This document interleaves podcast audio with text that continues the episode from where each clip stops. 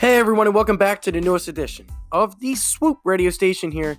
It's your boy Josh Sanchez, and we all know the drill. Swoop Radio obviously does a sports topic and a mental health topic of the day.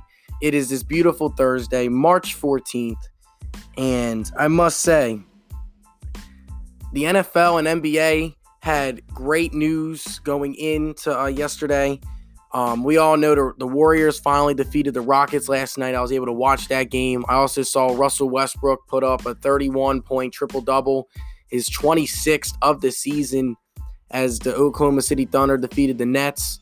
Um, but I'm going to start with football in this topic um, for today, today's sports topic, because we all know Earl Thomas, uh, All Pro, six time Pro Bowl, uh, first team All Pro one of the best safeties in the NFL. He has 28 career interceptions. He is, I believe, that is top five in active players and top three in active safeties since since he's entered the league.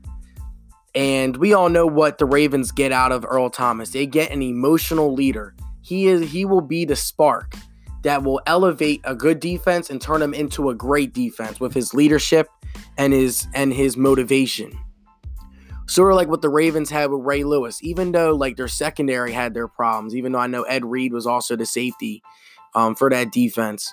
The Ravens defense may not have had like the strongest corners, but they've always had that anchor, which was Ray Lewis, that motivated the troops and got them to where they needed to be. That's why Ray Lewis won two Super Bowls with the Ravens, and he was their first person they've ever drafted. And you see what the impact he's done to that franchise. And now that's what you're going to get out of Earl Thomas. He's like an Ed Reed type of player. He's a ball hawk, but he also has Ray Lewis's leadership.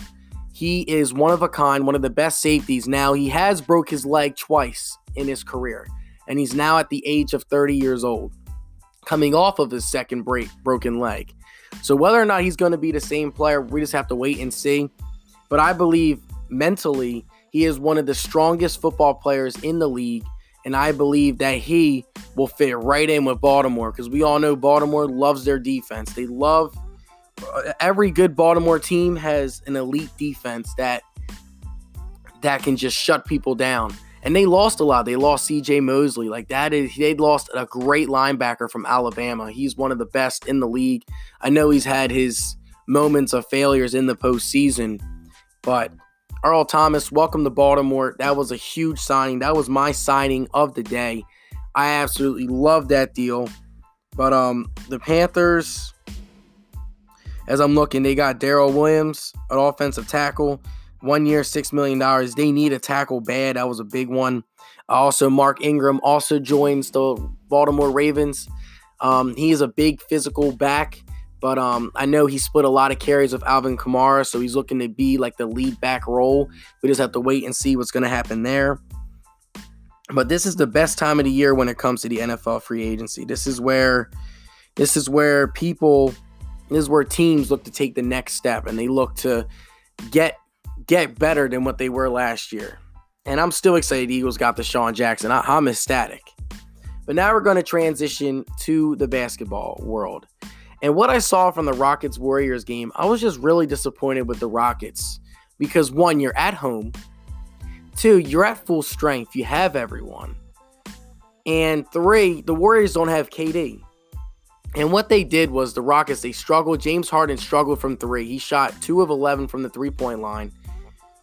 But Chris Paul played excellent. Chris Paul had over 20 points. James Harden does what James Harden does. And it was not enough. DeMarcus Cousins probably played his best game of the season. He had 27 points, he had 8 assists. He was dropping dimes left and right, and he was really just just a in Clint Capela. That's the difference between um, this Warriors team this year and last year. Last year, they didn't have an elite center, so you could bully the center down low. This year, they have a great guy in DeMarcus Cousins, who honestly, he's not even 100% yet. He's still recovering from his ACL tear. And just like I've always said, it usually takes a player a full year to get back into how they used to play the game. It took Paul George a year. It's taking Gordon Hayward a year now.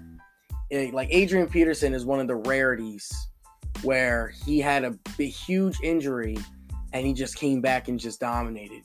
But for the most for most athletes, it usually takes a year a full a full season to really get back in the swing of things.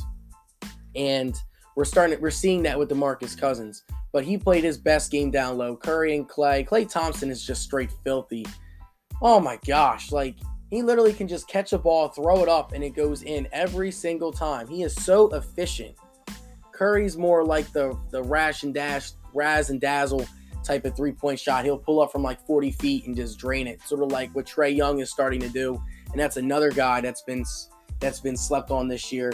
Him and Luka Doncic, man, those those two trade that trade right there is going to be possibly the trade of it could be the trade of the decade depending on how these guys develop. Because we all know Doncic is averaging over 21 a night, and Trae Young's averaging over 18 and seven assists. Doncic has like seven rebounds, five assists. Doncic's having a better rookie season than even LeBron James had when he was 18, and Doncic was playing at 19. He just turned 20. Like that trade on draft day is could be historic. But anyway, back to the game. James Harden just was not himself, and the Rockets really suffered from that. If if they they they they showed how strong they were at the they showed how strong they were at the end of the game. Chris Paul had a great and one. But James Harden did not hit enough three pointers, and this just shows you, like in the postseason, are is this Rockets team ready? I mean, I'm not gonna bet against the Warriors until I see a team actually knock them down. But if the Rockets would have swept the Warriors this season, it would have been very interesting. But that loss really set them back, and I still have, I still take the Warriors in a six game, six game series against the Rockets. But what do you guys think? Feel free to call, feel free to call into the station and voice your opinion. You can check out Swoop Radio with Josh Sanchez on Apple Podcasts, Google Podcasts, Google Play, Spotify, and on Anchor.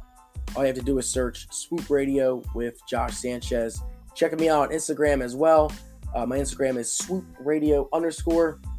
Um, if you guys agree or disagree with me, again, call into the station or DM me on Instagram. Swoop Radio is everywhere. But if you guys enjoy the weather today, it is 60 degrees out in the Delco area, and I'm just like, wow, I'm I'm I'm not going to wear shorts though, of course, but hope you guys have a great day. Stick around. I'm going to transition to my mental health topic of the day. But you're listening to Swoop Radio with Josh Sanchez.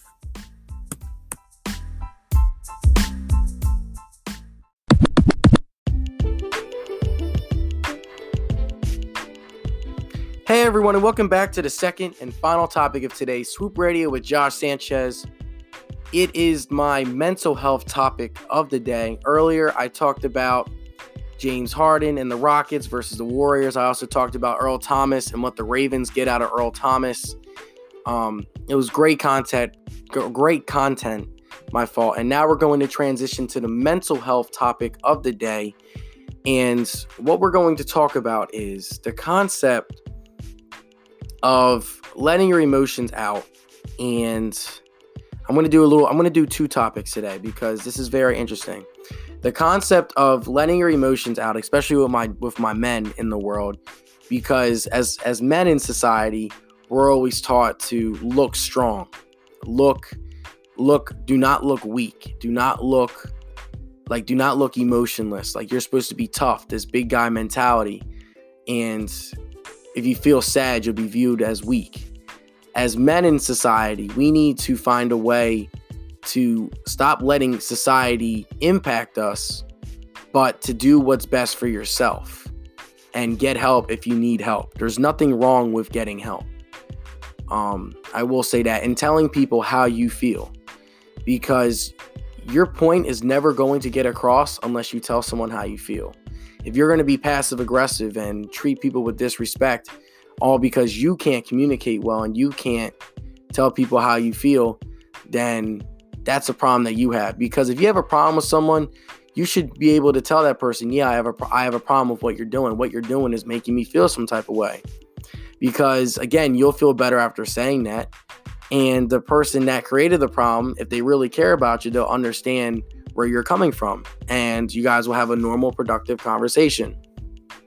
But men in society were taught to look big and strong. We see images of magazines of men looking so dominant and looking so massive and so strong that when we see people, um, when we see men look weak or cry, it's a sign of they're not good enough. Oh, he's not manly enough. He's weak. But trust me, you can be manly and be emotional. But again, you're not going to be able to express how you truly feel and understand how you truly feel as a person unless you're able to have open open conversations with people. That goes a long way with improving your mental health and your self-growth. And that also leads to my second topic that I'm also going to talk about today is the concept of growing yourself mentally. Asking yourself every day, well, how do I want to grow as a person? What am I going to do today that's going to continue to make me feel happy, positive, and going? Or if you want to feel sad and angry, what am I going to do that's going to make me feel sad and angry? Your goals every day, goals are every day need to be my fault. Your goals every day.